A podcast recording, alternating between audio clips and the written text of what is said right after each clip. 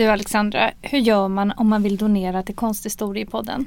Jo, då går man in på vår Instagram-sida och så går man in på länk i bio och där finns det en knapp som heter Ge en slant till Konsthistoriepodden och den klickar man på.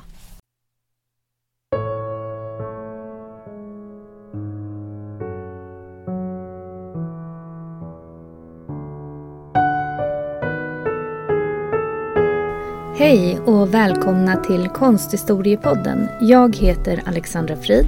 Och jag heter Alexandra Härlitz och idag ska vi prata om en av de stora italienska renässanskonstnärerna, nämligen Rafael Sanzio da Urbino, som man vanligtvis bara brukar kalla för Rafael.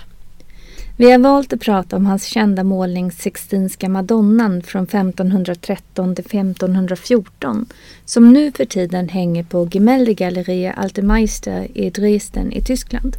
Men stäng inte av nu bara för att det är ett kristet motiv för vi kommer att berätta om så mycket spännande runt omkring målningen. Till exempel hur den hamnade i Dresden trots att det var en altartavla som hade målats till en norditaliensk klosterkyrka. Men inte minst kommer vi att berätta om Rafaels änglar, alltså de små änglarna längst ner i målningen. Vi kommer att berätta hur de kommer att bli ett helt eget motiv som har blivit en av världens mest reproducerade detaljer ur ett konstverk. Det är nog inte många människor som är medvetna om att Rafaels två änglar inte var ett självständigt motiv från början utan var en detalj i nederkanten av denna altartavla som har Maria och Jesusbarnet som huvudsakligt motiv. Den konstnär som vi kallar för Rafael hette egentligen Raffaello Sanzio da Urbino och redan under hans livstid var han enbart känd under sitt förnamn och även idag vet de flesta inte om hans fullständiga familjenamn. Och detta kändisskap åtnjöt han tillsammans med Leonardo och Michelangelo och tillsammans med dem utformade han de som man kallar för treenigheten i renässansens konsthistoria. Rafael kallades för Il Divino, den gudomliga och det fanns en utbredd uppfattning ända till långt in på 1800-talet att han var den största målaren av alla tider. Hur betydelsefull han varit under århundradenas gång ser man bland annat i och med att det prerafaelitiska brödraskapet i England på 1800-talet ville lyfta konsten före Rafael. De ansåg att Rafael hade korrumperat konsten med sina kompositioner. De valde därför att ge sitt brödraskap ett namn som hänvisar till en tid innan vad de såg som konstens förfall genom Rafaels påverkan, pre-rafaeliterna. Just det som vi ser i Rafaels tavla Sixtinska Madonna är det som gjorde honom mest berömd. Man uppskattade hans klara, harmoniska och balanserade kompositioner och lovordade de ljuvliga skönheterna som han gestaltade i de madonnorna som han målade. Vi vet egentligen inte mycket om Rafael förutom det som står i Giorgio Vasaris biografi från 1550. Enligt Vasari föddes Rafael på långfredagen 1483 och dog också på långfredagen år 1520. Hans far var guldsmed och målare och ska ha gett den unge Rafael sin första konstnärliga utbildning. När Rafael var åtta år gammal dog hans mamma och bara tre år senare, när han var elva år gammal, dog hans pappa. Så småningom flyttade han till Perugia och började som lärling i Peruginos verkstad. Han sägs ha varit extremt skicklig och det är svårt att skilja Rafaels verk från denna tid från hans lärare Peruginos. Redan år 1500, bara 17 år gammal, kallades han i ett kontrakt för mästare. Han var alltså redan som ung en väldigt skicklig konstnär. Rafael levde ett lite kringflackande liv i olika norditalienska städer men arbetade ganska ofta som konstnär i Florens, åtminstone från 1504 framåt blir det en plats han återvänder till. 1508 befinner sig Rafael i Rom. Antagligen var det arkitekten Donato Bramante som rekommenderade honom för påven Julius II. Bramante härstammade likt Rafael från Urbino och hade dessutom avlägset släktband till honom. I Rom kom förstås mycket av Rafaels arbete att handla om nybyggnationen av Peterskyrkan och Vatikanen och allt konstnärligt arbete runt omkring. Rafael fick bland annat uppdraget att måla monumentala väggmålningar i påvens rum, de så kallade stansarna, i det apostoliska palatset. Mellan 1509 och 1517 målade han några av sina mest kända verk, till exempel skolan i Aten. Rafael blev inte gammal. 1520 dog han vid 37 års ålder. Man vet inte exakt vad som hände, men det finns berättelser att han dog i en åderlåtning som han lät genomföra som botemedel mot en könssjukdom som han hade fått genom sina talrika sexuella förbindelser. Dessa rykten om Rafaels lösa levande som sades leda till hans tidiga död spreds av Giorgio Vasari i biografin från 1550.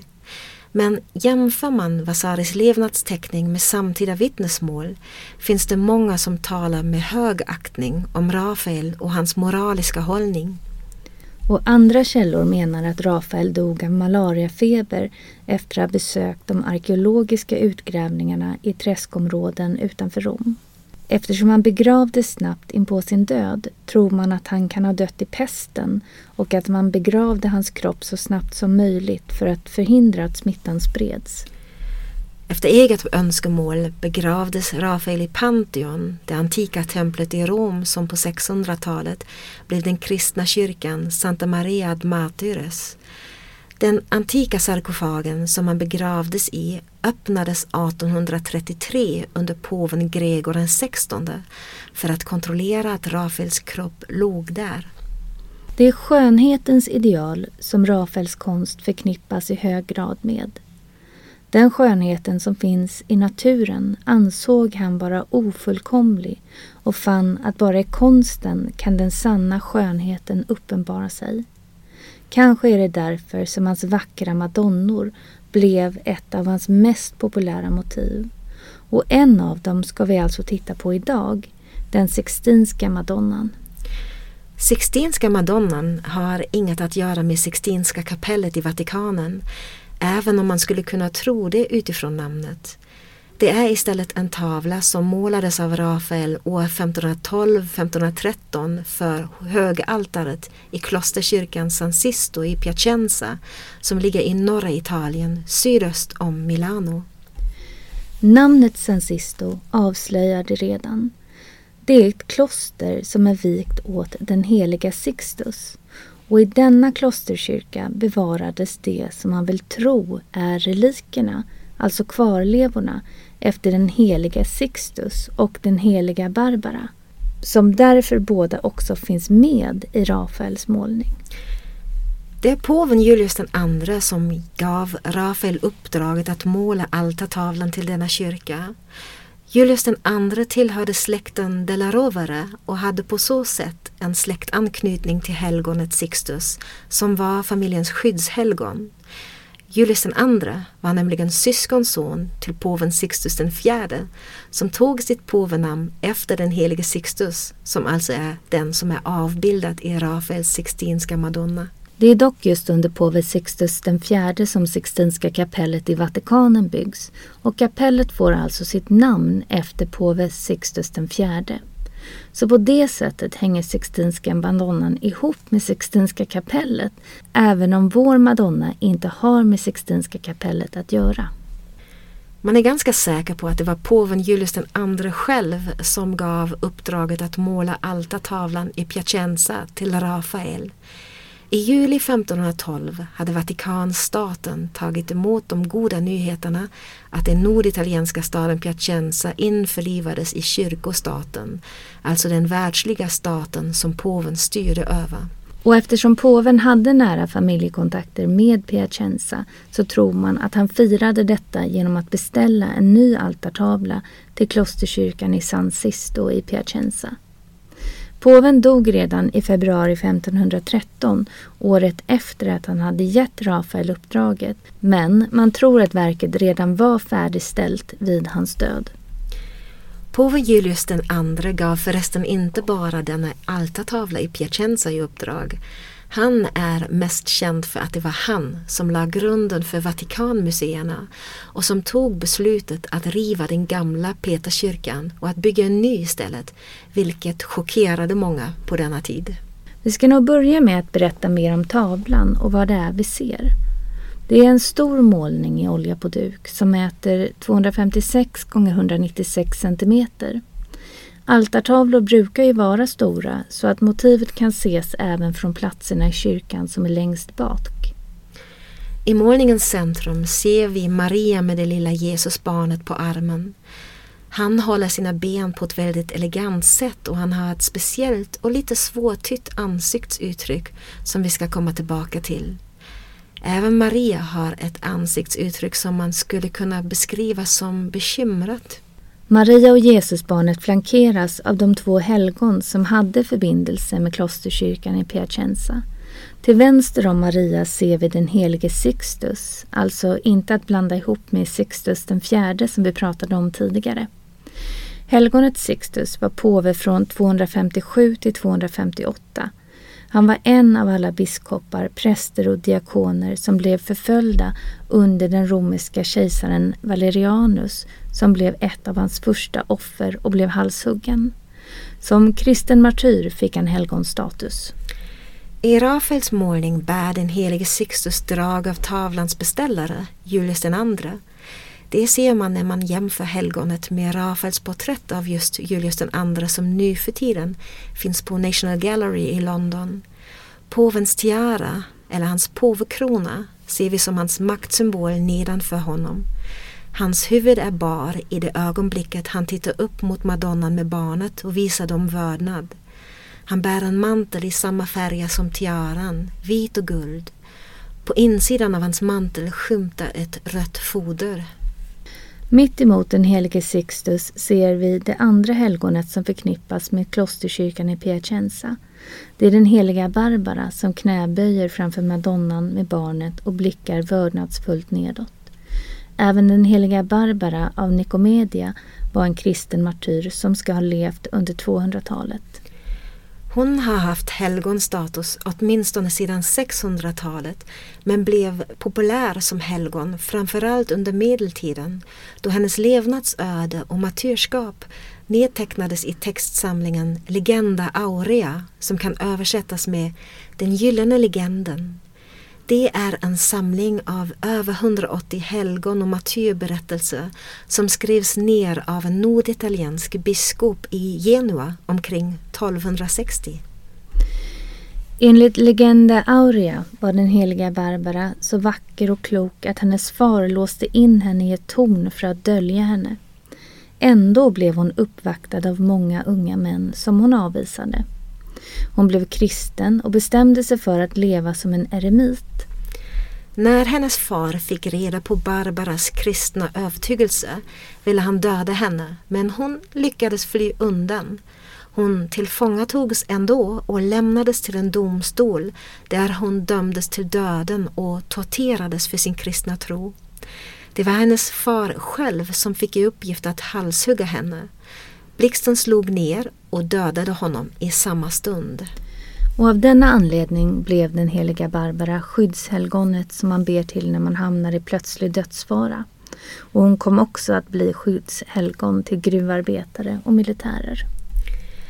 I den heliga Barbaras kläder ser vi den klara färgskalan som är så typisk för Rafael. Även i Marias traditionella färger, rött och blått, och i det kraftigt gröna draperiet i bakgrunden ser vi de klara mättade färgerna. Maria med Jesusbarnet och de två helgonen är placerade på en bädd av moln. Påvekronan är placerad på en karm i förgrunden av målningen. Det är samma karm som de två änglarna stödjer sig mot. Denna karm blir lite som en övergång mellan altartavlan och världen utanför. Rafael målar denna övergång på ett sätt som länkar ihop bildens sfär med betraktarens sfär. Tittar man närmare på kompositionen så ser man att Rafael komponerade verket utifrån renässanskonstens alla regler. Den är harmonisk och balanserad. Figurerna är jämnt fördelade på tavlans yta. De två små änglarna i nedre bildkanten har antagligen också infogats där för att åstadkomma en balans i kompositionen. För annars förefaller dessa änglar som fristående, vilket vi ska återkomma till senare. Sådana små änglar som påminner mer om knubbiga små barn brukar man i konsten kalla för putto eller i pluralis putti. Det betyder liten pojke på italienska. Nu för tiden tror forskare att Rafael målade till de två putti helt i slutet av hans arbete med tavlan, just för kompositionens skull. Men det finns också sådana som tror att de inte alls härstammar från Rafaels hand. Maria och Jesusbarnet och de två helgonen är anordnade i en så kallad triangelkomposition. En sådan användes med förkärlek för religiösa målningar under renässansen. Man tyckte att triangeln var en utmärkt form att ge uttryck för den gudomliga treenigheten i den kristna tron. Det blev alltså en symbolisk form för Gud Fader, Sonen och den heliga Anden. Genom triangeln upplevde man att man kunde understryka den spirituella betydelsen av ett motiv. Samtidigt såg man i den geometriska triangelformen harmonin och klarheten som var idealet man ville åstadkomma under renässansen. Triangelformen i vilken Madonna med barnet och helgonen placeras fångas upp av de tunga gröna draperierna som betonar den geometriska kompositionen. De gröna draperierna hänger i små öglor på en lina som verkar sitta framför målningen. En detalj i bakgrunden vi hittills inte har nämnt. Fonden bakom Maria ser vid första anblick ut som moln. Och när man tittar närmare kan man bli lite överraskad. I den himmelska sfären ser vi en mängd små individuella änglaporträtt som inramar huvudfigurerna i scenen som utspelar sig framför våra ögon. När man upptäcker att det är många små änglahuvuden och inte moln blir man nästan lite förskräckt och sen väldigt förtjust i alla dessa fina detaljer i den stora änglaskaran som verkar ha utförts med mycket omsorg. Man har i forskningen om den sextinska madonnan länge funderat huruvida altarbilden visar en så kallad sacra conversazione, alltså ett heligt samtal. Det är så man kallade målningar som visade jungfru Maria, Jesusbarnet och helgon som framställs så att de verkar befinna sig i samma rum. Nu för tiden är de flesta forskare överens om att Rafael med denna målning skapade en ny bildtyp där han skapade en kronologisk berättelse och länkade ihop bildens komposition med kyrkorummet. Och hur tavlan har tolkats, det kommer vi berätta om nu.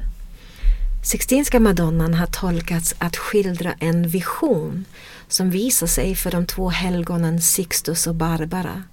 Draperiet har dragits isär och vyn mot den övernaturliga världen öppnar sig där vi får se Jesu liv från födelse till återuppståndelsen samlat i en och samma bild.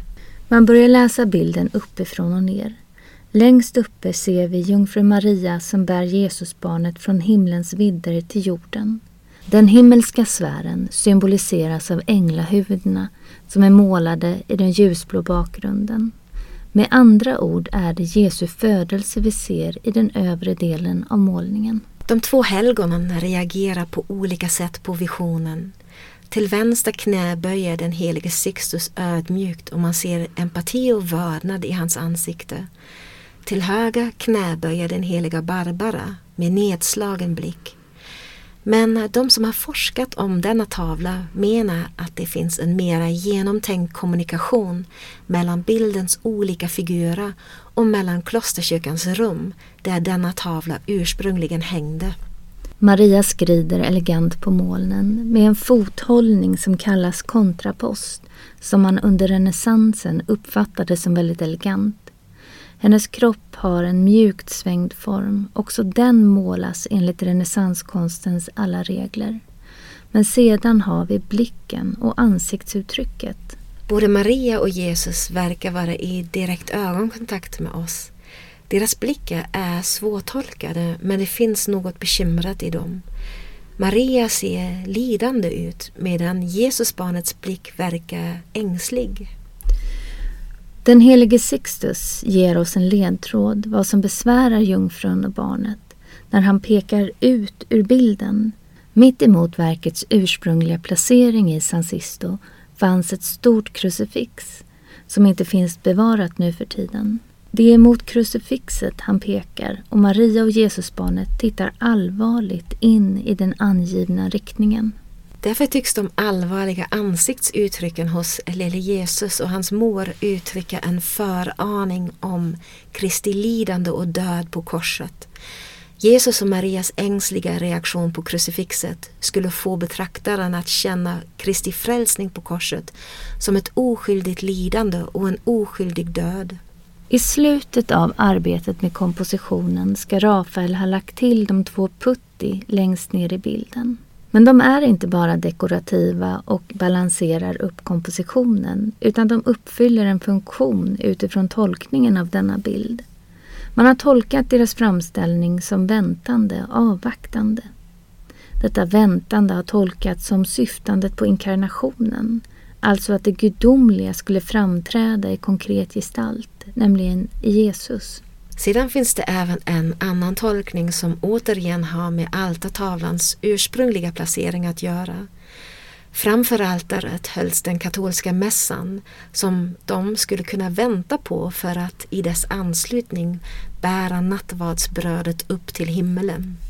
I alla fall uppfyller de två putti en viktig kompositorisk funktion för de leder betraktarens blick uppåt i tavlan igen. Vi ska kika lite närmare på den intressanta blickkompositionen i denna altartavla. Kanske är det första vi ser Maria och Jesus. De riktar blicken mot oss och om någon tittar på oss så tittar vi tillbaka. Sedan vandrar vår blick nog neråt till de andra figurerna. Förutom till blickar så attraheras vår blick gärna av händer och gester. Vår blick dras till den helige Sixtus till vänster och den handen som pekar ut ur tavlan mot krucifixet och som skapar en interaktion med betraktaren. Men då den helige Sixtus tittar uppåt mot Jesus och Maria gör vi det också. Så småningom hamnar vår blick på den heliga Barbara. Hennes blick är nedslagen och när vi följer den och hennes kroppshållning vars vridna knä verkar peka neråt så landar våra ögon vid de två små putti i nedre bildkanten.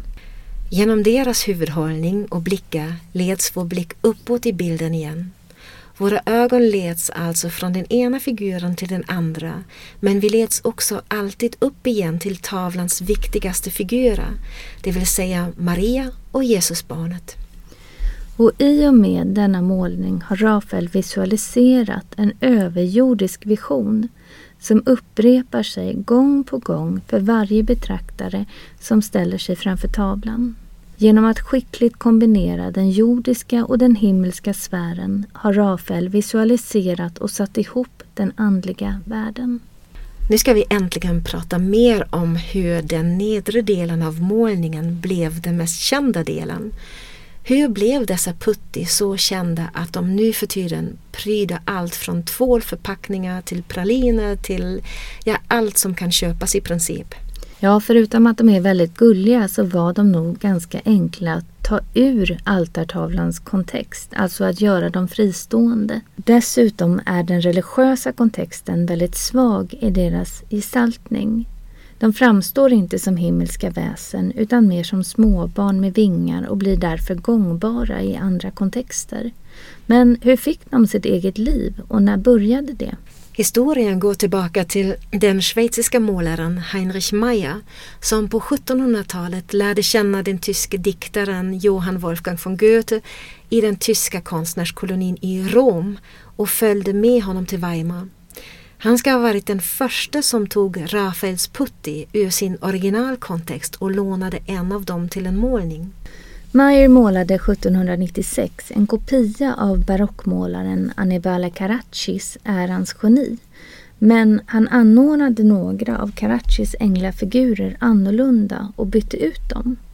Längst nere vid bildkanten dök en av Rafaels änglar upp och denna målning finns dock inte bevarad då hertiginna Anna Amalias bibliotek i Weimar brann upp 2004 och där den nu för tiden är ersatt med en kopia på samma plats. Den första gången de två änglarna dök upp som ett helt självständigt motiv var 1803 när August von der Emde målade varsin tavla av de två Putti. Genom detta avlägsnande från Madonnan och Jesusbarnet händer det något med änglarnas egen betydelse också. De förlorar ännu mer av sin religiösa kvalitet. Det finns inga figurer ovanför dem som deras blick riktas åt. Istället uppfattas det som att de eftertänksamt blickar uppåt mot himlen. Bara några få år senare, 1815, dök de två änglarna upp på olika serviser från Königliche Porzellanmanufaktur Berlin och Meissen-porslin och sedan dess prydde motivet fler och fler vardagsföremål. I början på 1880-talet gjorde den tyske gravören Eduard Mandel ett kopparstick av Rafaels två änglar som skulle bli ett av hans viktigaste arbeten. Med denna förlaga, som nu lättare tog sig runt jorden, började Rafaels två puttis mycket framgångsrika karriär som reklammodeller att ta fart. Efter att de blev tillräckligt kända som bokmärken och på karamellförpackningar, kaffekoppar och tvålförpackningar började de också att paroderas. Till exempel som reklam för ett amerikanskt eh, charkuteriföretag med små grisar i de två änglarnas poser. 1913 konstaterade den amerikanske författaren Gustav Courbet i sin korta skrift om keruber i konsten att inga keruber i konsten är så kända som dessa två. Genom änglarnas publicitet i populärkulturen verkar ett allmänt intresse för motivet ha skapats som också ledde till en viss legendbildning. I flera tidningar från 1912 kan man läsa olika anekdoter om de två änglafigurerna. Det skrevs att när Rafael målade madonnan så kom den kvinnliga modellens barn till ateljén för att titta på. Ryktet sa att Rafael blev inspirerad av barnens positioner när de tittade upp på vad han målade och lade till dem i sin målning, precis som han såg dem. I en annan tidning skrevs samma år att Rafael inspirerades av två barn som han sett på gatan när de längtansfullt tittade in i ett fönster till ett bageri. Men eh, dessa anekdoter är nog snarare tolkningar av betraktare än att det finns en sanningskärna i dem. Men dessa anekdoter är nog snarare tolkningar av betraktare än att det finns en sanningskärna i dem. Hur som helst kom de två nakna gossarna med okammat hår och små vingar att bli ikoniska. Priset som betalades för att de lämnade Rafaels himmel och hamnade i den jordiska populärkulturen är att vår uppfattning av dem har ändrats. De har reproducerats så många gånger att man knappt kan se dem som en del av en seriös altartavla längre. Och en tänkvärd, ganska viktig detalj är att man inte ens kan säga med säkerhet ifall änglarna verkligen härstammade från Rafaels hand. 1983 gjorde en röntgenundersökning av änglarna och man upptäckte då att de först i efterhand målades i ganska tunt pålagd färg på de färdiga molnen i bakgrunden. Man funderar än idag om de målades av Rafael efter målningens uppdragsgivare, påven Julius II, hade godkänt den beställda altartavlan, då påven nog inte hade varit glad att få se så jordiska änglar i kyrkan. Eller om de ens härstammar från Rafaels hand, vilket man redan på 1800-talet, långt innan röntgenundersökningen, spekulerade om. Men vad hände egentligen med tavlan? Varför är den inte kvar i Benediktinaklostrets kyrka i Piacenza? Och när och hur kom den till Dresden i östra Tyskland? August III som var kurfurste av Sachsen och kung av Polen och en stor konstsamlare hade länge velat äga en egen Rafaelmålning. Men det var väldigt svårt att komma över den. Alla Rafaelmålningar var fasta delar av etablerade samlingar eller fanns fortfarande i kyrkorna som de hade målats till. Även den Sixtinska madonnan var en sådan som fortfarande hängde i San Sisto i Piacenza. Denna kyrka var dock skuldsatt och klostret behövde pengar för att kunna renoveras. Munkarna blev tvungna att sälja sin Rafael-tavla som fanns på högaltaret. När August III fick höra att tavlan var till salu blev han genast intresserad av att lägga sina vantar på detta verk. Men det skulle dröja två och ett halvt år med tröga förhandlingar tills dess att han kunde kalla Rafaels tavla sin egen. Till våren 1752 började man förhandla och då låg priset för tavlan på sagolika 36 000 romerska skudi, ett pris som aldrig före hade betalats för en målning. Som en jämförelse så tjänade en tjänare en skodo i månaden och omkring tusen skodi var en vanlig summa som August III betalade för storformatiga målningar. Men till slut kunde man enas över den ofantligt höga summan 25 000 skodi. Men förhandlingarna krävde ett klartecken från påven, premiärministern och hertigen av Piacenza. Och hertigen av Piacenza gick enbart med på en försäljning då en av August IIIs döttrar var gift med hertiginnan av Piacenzas bror. Utan denna släktrelation hade tavlan aldrig kunnat säljas till August IIIs konstsamling i Tyskland. I september 1753 gav han sig klartecken och den 1 december 1753 blev målningen flyttad från sin ursprungliga plats på klosterkyrkans högaltare för att färdas till Dresden. Redan 1730 hade den italienske målaren Pier Antonio Avanzini kopierat den sextenska madonnan så denna kopia kunde nu sättas upp på högaltaret. Den 21 januari 1754 började den Sixtinska madonnan sin resa över de snöklädda Alperna. Och den 1 mars 1754, alltså för nästan exakt 269 år sedan, anlände Rafaels tavla i Dresden. Om man ska tro på en anekdot från denna tid så ska August III själv ha skjutit sin tron åt sidan och förkunnat Gör plats åt den store Rafael. I Tyskland kom tavlan nästan omgående att få stor publicitet. 1700-talets stora konstteoretiker Johan Joachim Winkelmann skrev om målningen i sin inflytelserika bok Den antika konstens historia från 1764 och dess betydelse har sedan dess omnämnts av några av kulturens främsta personligheter under 1700 och 1800-talet som Johann Wolfgang von Goethe, Richard Wagner och Friedrich Nietzsche. När tavlan 1855 flyttades till ett museum i Dresden i en ny byggnad av arkitekten Gottfried Sempe fick verket sin egen sal. Dresden, staden där den Sixtinska madonnan har hängt sedan 1754, var väldigt utsatt under andra världskriget.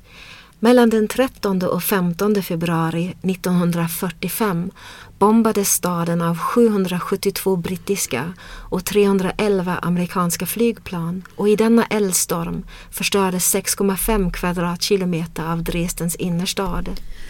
Många konstverk blev förstörda. Till exempel ett av realismens huvudverk, Stenbrytarna av Gustave Courbet, blev tillsammans med 153 andra målningar förstörda när de skulle skyddas och transporteras till fästningen Königstein utanför Dresden. Den sextinska madonnan klarade sig. Målningen gömdes tillsammans med andra konstverk i en järnvägstunnel i Großkotta i Saxiska Schweiz, alltså på landsbygden utanför Dresden.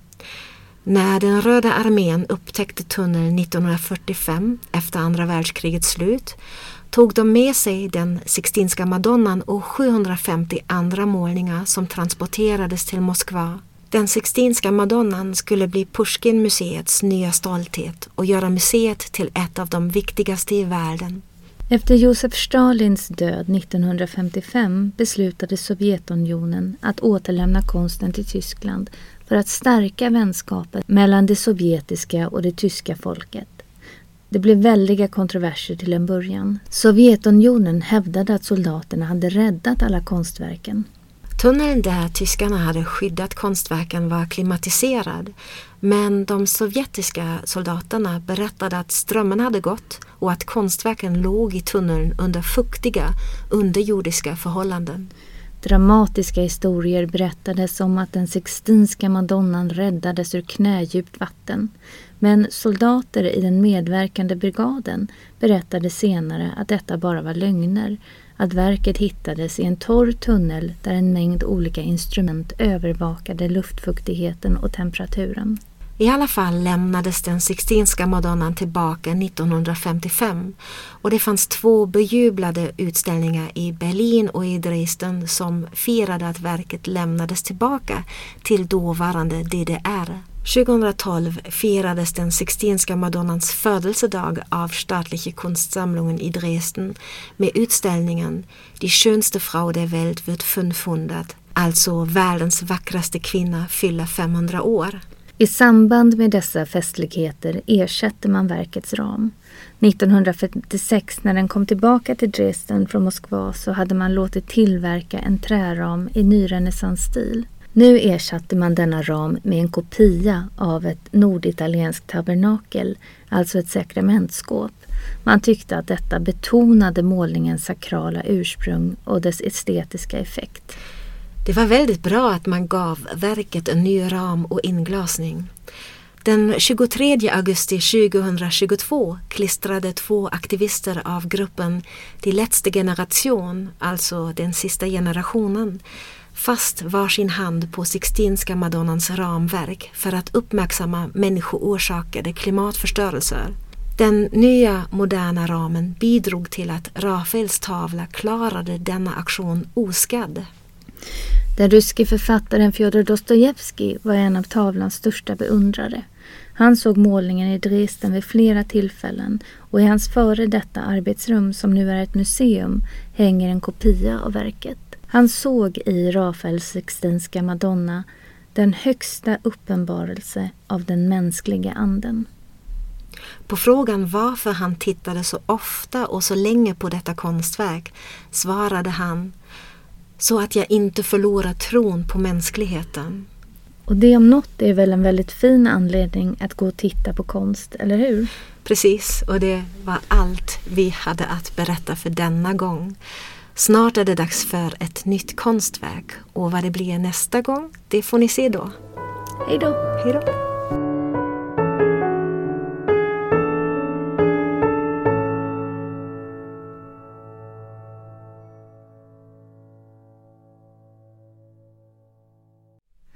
Konsthistoriepodden görs av Alexandra Frid och Alexandra Herlitz på Göteborgs universitet.